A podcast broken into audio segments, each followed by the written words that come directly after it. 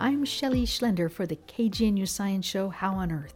Here's an extended interview with medical doctor and expert on aging, Ron Rosedale. He discusses a study released in early January 2013 that's tempting some people to throw out any plans for losing their holiday weight. The study, by scientists at the Centers for Disease Control, was published in the Journal of the American Medical Association. It compared people's body mass index, or BMI, with whether or not these people were still alive a few years later. Based on that BMI comparison, the researchers concluded that you're more likely to live longer if you're pleasingly plump, have love handles, or in other ways are fairly chubby. Some experts call this study proof that being heavier is healthier. Some call this the most confusing study of the year.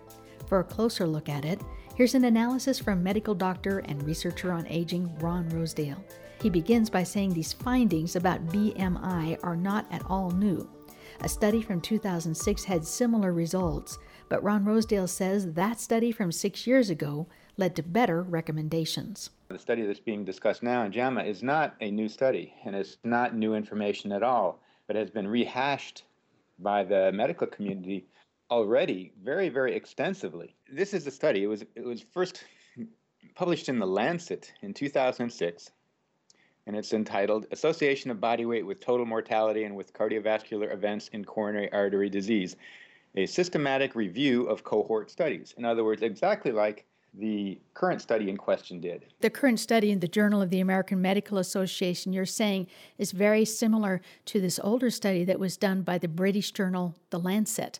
Both are highly regarded journals. That's correct. And this one was headed up by uh, a group of scientists and doctors by Francisco Lopez Jimenez. The findings, I'll just quote the findings, said we found 40 studies with 250, 152 patients that had a mean follow up of three to eight years. Patients with a low body mass index had an increased relative risk for total mortality. In other words, they used the same statistical criteria also. It was a retrospective study that kind of compiled a bunch of other studies, and then they looked at relative risk of BMI as a marker for obesity. Those with a low body mass index, in other words, skinny people, had an increased relative risk for total mortality. If you were skinny three to eight years before the end of this study, you were more likely to die. Correct. And they found that overweight, as indicated by a BMI of between 25 and 29.9, 30 is considered obese, had the lowest risk for total mortality and cardiovascular mortality compared with people with a normal BMI. Obese patients, those with a BMI between 30 and 35, had no increased risk for total mortality. Patients with severe obesity, in other words, a BMI greater than or equal to 35, did not have increased total mortality, but they had the highest risk of cardiovascular mortality. The findings in this study were almost identical to the findings in the current JAMA study. And this other study was in 2006, so it was six years ago. But here's the big difference the interpretation, in other words, their conclusion. This is the author's conclusion right off the bat. And I'll just again read that verbatim. The better outcomes for cardiovascular and total mortality seen in the overweight and mildly obese groups could not be explained by adjustment for confounding factors these findings could be explained by the lack of discriminatory power of body mass index to differentiate between body fat and lean mass. Their conclusion is correct. The current conclusion didn't, didn't say this. It left it to an editorial in JAMA. Some other people have mentioned it, but this was already mentioned by the authors of the 2006 study. Basically, what this shows is not that being fat is protective at all. What it shows is that using body mass index as an index of obesity is faulty. And after 2006, and after this study and other studies similar, there were a number of articles, a number of studies subsequently that talked about BMI not being a valid measurement of obesity and that it should be dropped altogether and that one should use more valid indicators of health and, and obesity, such as just measuring your waist circumference, or better yet, waist to hip ratio. this was widely discussed in the medical literature. So, why they're going back to studies using BMI is, to me, an indication of a far greater disease in medicine itself. And that is that medicine hates change. It seems that medicine would rather allow people to continue to get faulty information, continue to be unhealthy, and even continue to die than admit that they had made a mistake for decades. Well, let's look at this a little bit more in terms of what you mean when you say that this 2006 study warned that BMI does not take make a difference between lean body mass and fat mass. Is this the Arnold Schwarzenegger problem that Arnold Schwarzenegger is so muscly? He weighs a lot for his height and so he comes across just in terms of the scale as being obese, but really he's full of muscle. Yeah, exactly. It doesn't differentiate between muscle or fat. You know, certain athletes will have a higher BMI than would historically be considered healthy. But it also, importantly, doesn't differentiate between where that fat is. If that fat is subcutaneous, pear shape, you know, where women put it on their hips, but it's really subcutaneous fat. It's underneath your skin, but it's in front of your muscle. Right, and not visceral, meaning in your belly. When you say in your belly, it's not the belly fat that you could grab that's under your skin. It's you're talking about the belly fat that would be inside of your body, underneath the muscle, surrounding your body organs. Yes, surrounding the viscera, as you mentioned, your body organs. So surrounding and in particular, uh, permeating the liver. Well, is this the kind of fat that is the man, for instance, who has a barrel shaped tummy, but if you pat that tummy, it feels kind of strong and hard because there's not so much fat on the outside, because most of the fat is on the inside underneath the muscle? That's correct. And we know it's been really shown very, very convincingly that when one has significant visceral fat, especially uh, liver fat or so called fatty liver, that it indicates relatively severe disease and is a very powerful risk factor. I wouldn't even say a risk factor, although it's called a risk factor. It's actually uh, a disease itself. And so, what it indicates is that your body is failing to understand where to put the fat. So, it puts it in essentially all the wrong places. Whereas if you were to accumulate excess fat, it's in certain circumstances highly advantageous to store fat. In our historic ancestral history, it was quite important to store extra energy in the form of fat when food was in abundance so that you could call upon that those energy reserves uh, when food was scarce.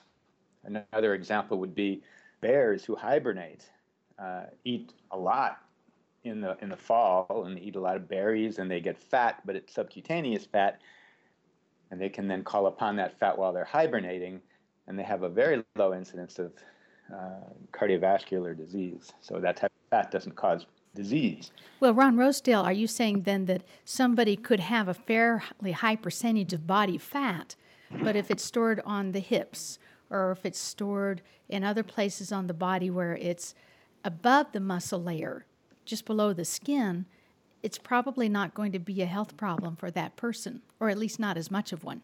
That's correct, because it actually indicates that the body knows what it's doing, that there's proper communication. That's where one is supposed to store fat. One is supposed to store fat underneath the skin when you have energy in abundance and that's a, a, a, safe place to store it. It doesn't really do harm there. And really, it's actually a different organ. If you really want to look at it from a physiologic sense, subcutaneous fat uh, is different. We have one word for fat, it's fat. But we know now that there are different types of fat. We know, for instance, there's brown fat, which is so called thermogenic. It uh, emits a lot of heat, and uh, humans have it to a small extent rodents have it to a fairly large extent.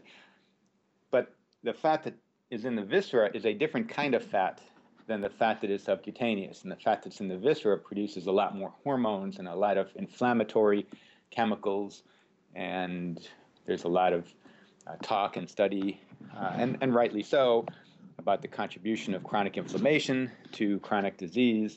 And a lot of that chronic inflammation uh, is initiated by fat, which is initiated by high levels of a very powerful metabolic hormone called leptin. And we know that when leptin is not being signaled properly, the, the brain then ceases to understand that the body has an appropriate amount of fat and it actually thinks you're too skinny. And then it causes you to be hungry and store more fat for potential times of, of famine and times of need, even though you have a lot of fat. In other words, there's a disconnect then between the body and the brain. But more importantly, we know now that when there is that disconnect between the leptin being produced by fat that's trying to tell your brain how much fat you've got, and your brain can't hear it, the more devastating results of this is not just that a person gets fat, but that a person gets fat in, in the wrong places, such as visceral fat, that then produces a lot of uh, inflammation. And then you get into this vicious cycle of disease that perpetuates the disease. If visceral fat is the dangerous kind of fat and subcutaneous fat is not, you mentioned that measuring your waist to hip ratio is one clue about whether you're in the safe zone or not with your fat. Is there some ballpark for what kind of ratio you should look at between your waist and your hips? Yeah, again, what's interesting about the current article is that it's not new, that they're still even talking about BMI as a potential marker of obesity, which has been, you know, really shown pretty convincingly that it's a very poor marker so subsequent to the 2006 article and other articles like it that then really kind of poo-pooed BMI as a very valid marker of obesity, and they started using waist circumference and waist to hip ratio, there are certain standards that have been set up. And those standards are for men, a ratio of above one is considered into a higher risk of increased visceral fat and therefore risk of disease. For men, that means that if your waist is no larger than your hips, you're probably in a good place. And where exactly should you measure that? Should you measure that at a bikini line or should you measure it above your navel? The largest circumference. Oh, oh. So instead of saying, well, I'm going to put it where my belt fits the best underneath my belly, measure the biggest part of the belly. Measure your biggest part of the belly and then measure the biggest part of your hips. And then for women, above 0.8 the waist should be about 80% of the size of the hips in terms of the size or less. And where should women measure that? Should they measure it above their belly or should they measure it below their belly where their abdomen pooches out the most? I think it should be measured where the abdomen comes out the greatest and, and again where the hips are the, the largest. So don't use measuring up above or below the navel a certain amount. Just go ahead and admit this is where I'm the biggest and measure there. Yep, that's correct that's so unfortunate, is going to put their waist to hip circumference in a much less benign light than most people would like. That's correct. But the truth uh, is never bad. You have to use the truth, especially when it comes to health. The truth may not ever be bad, but it can be very disconcerting. Well, it can if it is viewed that way, but a different sort of perception view it as causing the freedom then to make appropriate changes. That have to know that there's a problem first before you make a change. Now, so we've been talking about the side of how you may be able to determine whether your body fat is in a safe place and in a safe amount. But what about the other side of this new study that said that people who are thin are more likely to die? That implies that right now, after the holidays, when people generally have put on at least a little bit of weight, instead of trying to get down to a thinner weight, they should celebrate and be glad that they're more pleasingly plump. Hmm. What do you think about that? I think that the entire study needs to be thrown away because it uses an invalid measurement of obesity, which is BMI.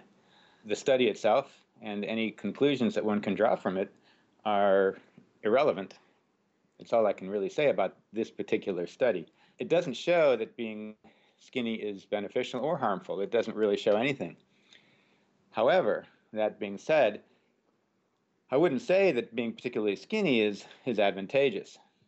certainly wasn't advantageous to our ancestors, where if a, if a skinny person then encountered a famine, which was an almost certainty at some point, that person would have less likelihood of surviving. The endeavor to have 8% body fat, for instance, uh, like a marathon runner, is a very poor endeavor for health. Over exercising can be is, is quite common actually. Uh, this country probably has more health clubs. I think it does. I think it's a statistical uh, truth that we have far more health clubs per capita than any other country on earth, and yet certainly is not reflected in our health. It's really very hard to find even animal studies that show that increasing exercise promotes longevity. You have to look deeper. You have to look at what is actually controlling the fat. You have to look at the metabolic hormones. You have to look at the communication. I think we've said relatively frequently uh, on this show that health is going to be determined by the communication of 15 trillion cells so they can act collectively and harmoniously as one.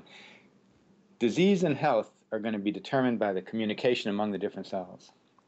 And the majority of that communication are uh, mediated through hormones. And of those hormones, the ones that regulate metabolism to me are the most important. Metabolism can be defined as the biochemistry that turns food into life. And that's extremely important.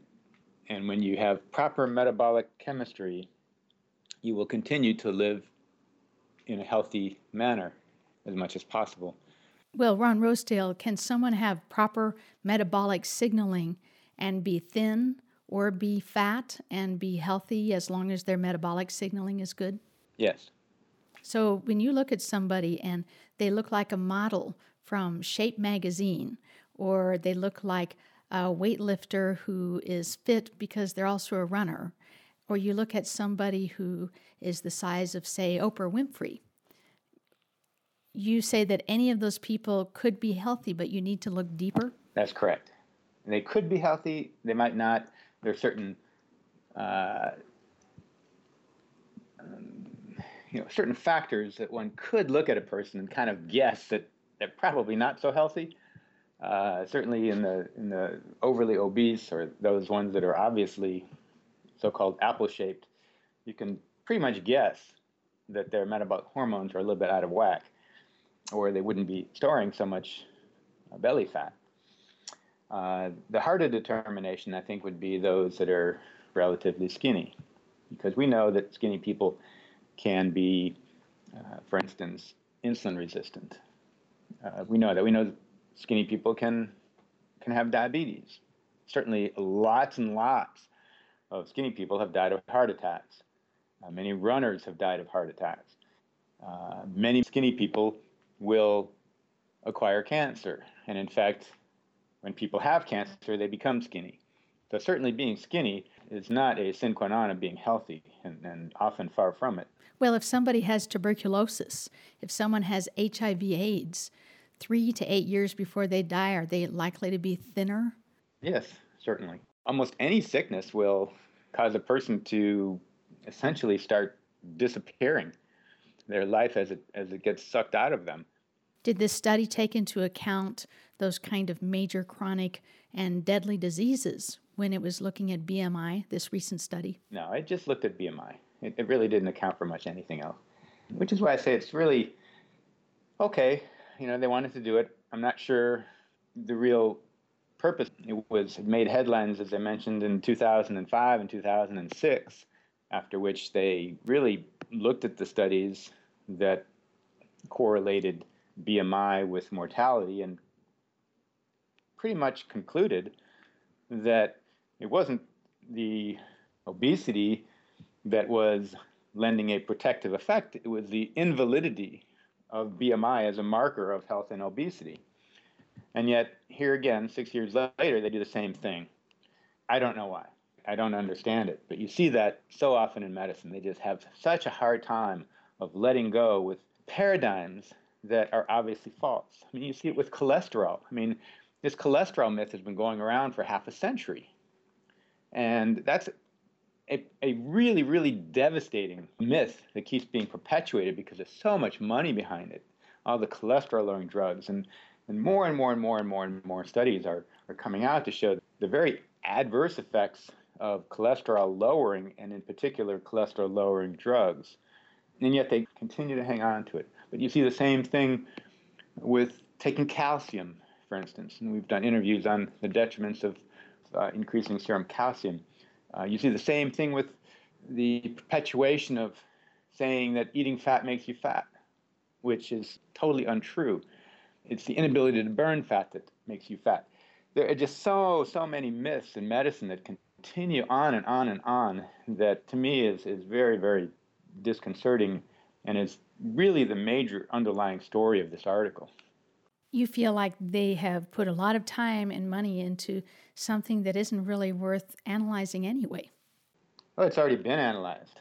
Had it not already been very much looked at you know, half a decade ago and analyzed and, and scrutinized over by many, many experts, who almost uniformly concluded now that BMI is just really not a great measure of obesity. And yet they continue to come out with, with uh, stuff like this that adds to people's confusion and actually causes far more harm than good. Well, Ron Rosedale, I gather that you're suggesting that instead of stepping on the scales and using that as a major marker for health, people might be better off if they get out a tape measure and measure the widest part of their belly and tummy and abdomen, and then measure the widest part of their hips and see whether for men it's a 1 to 1 ratio or less, and for women it's a 0.8 to 1 ratio, with their waist being a little smaller than their hips, and that would be a better way to tell how their health is doing. That would be a far better way than BMI, and then one can go a step further and understand what actually controls the weight to hip ratio, and these would be metabolic hormones. A person can easily have their leptin measured. It's not routinely done. They'll go and have their cholesterol measured instead. And yet, uh, leptin is a far more significant factor in future health risk. How well the body is able to listen to leptin, as indicated by just a fasting serum leptin level, which is very simple, no harder than measuring cholesterol and not much more expensive. So you'd rather see people have that as one of their standard measures that is done, their leptin level. Should be done in everybody. There's so much science now that shows the, the critical importance of leptin. In a roundabout way, this study supports it too, showing that it isn't just obesity that matters. Even if BMI was correct, it's how you get fat. So let's say that BMI was correct, and let's say that this study was valid, which it's not, but let's say it is. What it shows then is that just being obese is not what causes disease. There's something else. It's not the fact that, that you were overweight or that you were obese, but how you got there. Did you get there because your leptin wasn't being heard properly or insulin wasn't being heard properly? Then you're in trouble.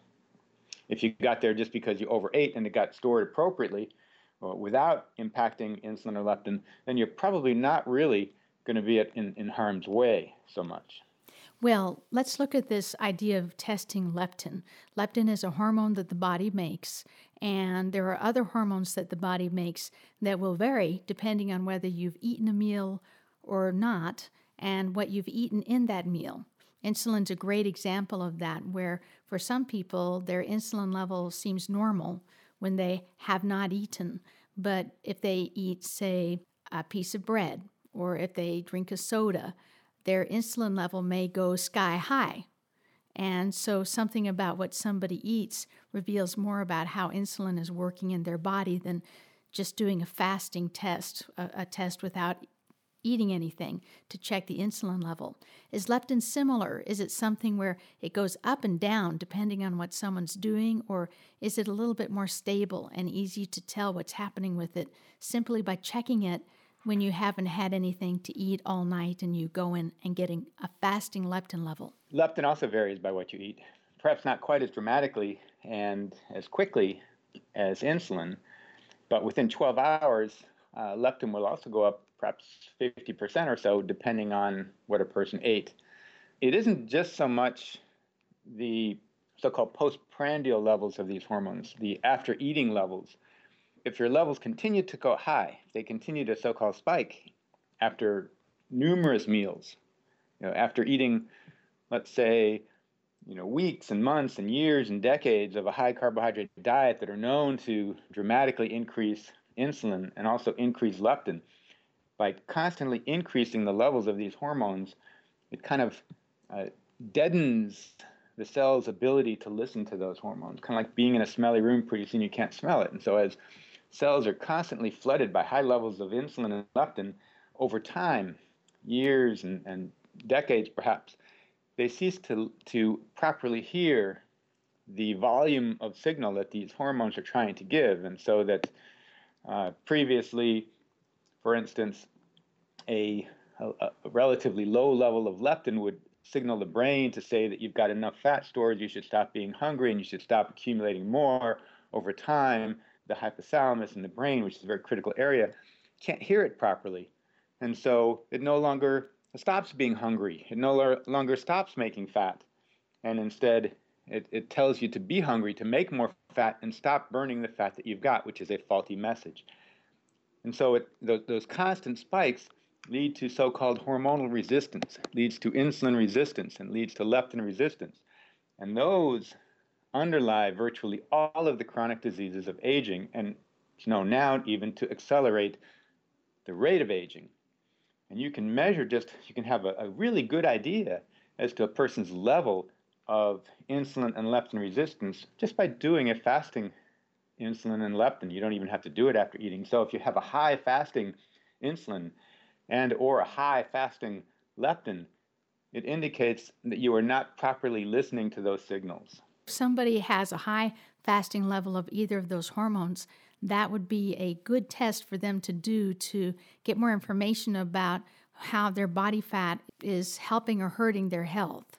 With insulin, if somebody wants to see if they have a hidden insulin problem, meaning that their insulin either doesn't rise enough when they eat something starchy or it rises too much, then that's a fairly quick spike. That happens within a few minutes of eating or within an hour or two. But what about leptin? If you were wondering if you had a hidden problem with how leptin is responding to food, how long would you need to wait? Probably eight, eight to 12 hours. So it'd be a little bit harder to measure in the office, whereas you can do a so called insulin tolerance test where you feed somebody a high carbohydrate food or just pure glucose if you wanted. And then you can measure serial insulin values every 30 minutes or so for a few hours. That's more difficult to do with leptin, and therefore it's not done. Uh, but you know, we can even take baby steps and just measure it to begin with. You know, nobody's even measuring. I shouldn't say nobody. Some people. I know I first started talking about the importance of leptin maybe eight years ago. It still isn't being used routinely. It took perhaps 20 years from when I started talking about insulin, for insulin to, to be measured even by a, a small percentage of doctors. But at least that is being done, not certainly routinely, but uh, at least it's being thought about and talked about. So it's really the underlying problem that I mentioned to begin with. It takes so long for for medicine to advance. Really, it, it uh, especially when it uh, when it entails kind of an about face from previous recommendations. You just don't want to get wrong. It's the environment we live in. Not only is it an ego problem, but it's a legal problem. You know, they don't want to get sued. Well, and so with all all of that in mind, we have this study that has this puzzling result that may not have much helpfulness behind it. That the BMI of a person is not as linked to health as most people have been told for a long time. You've said that measuring your waist to hip ratio is a better way to measure it, along with getting fasting levels of hormones such as insulin and leptin. If somebody was skeptical and they didn't think that those were quite good enough, could they hire somebody to do an MRI scan of their entire body to see where their fat is? Yeah, certainly there's a there are more advanced ways of uh, measuring both fat percentage and location of fat, and certainly that's one of them. Uh, if a person wanted to go to that trouble and expense, it would certainly be fine with me. It's not totally necessary though, because I still think that you have to look at the underlying cause of any problem. So let's say you did get an MRI of your fat and you found that you did have fatty liver, which is now fortunately being looked at more and more. You still have to know what's causing it. When a person has uh, so-called a diagnosis of, of fatty liver, that's not the disease. The disease would be what's causing that fatty liver. So you have to then understand that, again, the problem is always going to narrow down to a problem in communication. And that generally means a problem in communication of hormones. And so you'd still then have to look at how insulin is being measured or how, it, how insulin is being signaled. You have to look at how leptin is being signaled. So why don't you just start there? Are you a thin person or a fat person? Oh, probably neither. Probably medium build. Don't have very much fat. I don't think most people would call me fat at all. I'm not skinny either. So I have kind of a medium build, I suppose. You wouldn't worry too much if you weighed more as long as your waist to hip ratio was fine or that you weighed less. That wouldn't trouble you one way or the other. Oh, no, not particularly. I would actually far prefer just to see a low fasting insulin and leptin and blood sugar. It sounds so simple that way. It is simple. For, forget about what people see in magazines. Forget about what kind of other advice people get. Just look at those simple things and ask your doctor to give you a bit more unusual test than they normally do. Or you can buy it online at this point. You can buy a leptin test or an insulin test online yourself. I think for about somewhere between 50 and $80. So it's not totally inexpensive, but it's not totally expensive either. It really behooves people to take control of their own health. Unfortunately, the medical profession is under control of uh, large corporations that really don't have people's health as their primary interest. Have you seen some studies that indicate that the waist to hip ratio is a great predictor of longevity? Is a good predictor. Uh, there are some studies that show that it it does predict longevity to some extent. I wouldn't say it's a great predictor, but it's certainly a uh, a better predictor. At least it goes in the right direction, as opposed to BMI studies. Do you carry a tape measure in your pocket? No, I don't. Although when I was seeing patients, I, I did definitely, and this was a long time ago, maybe a, well over a decade now.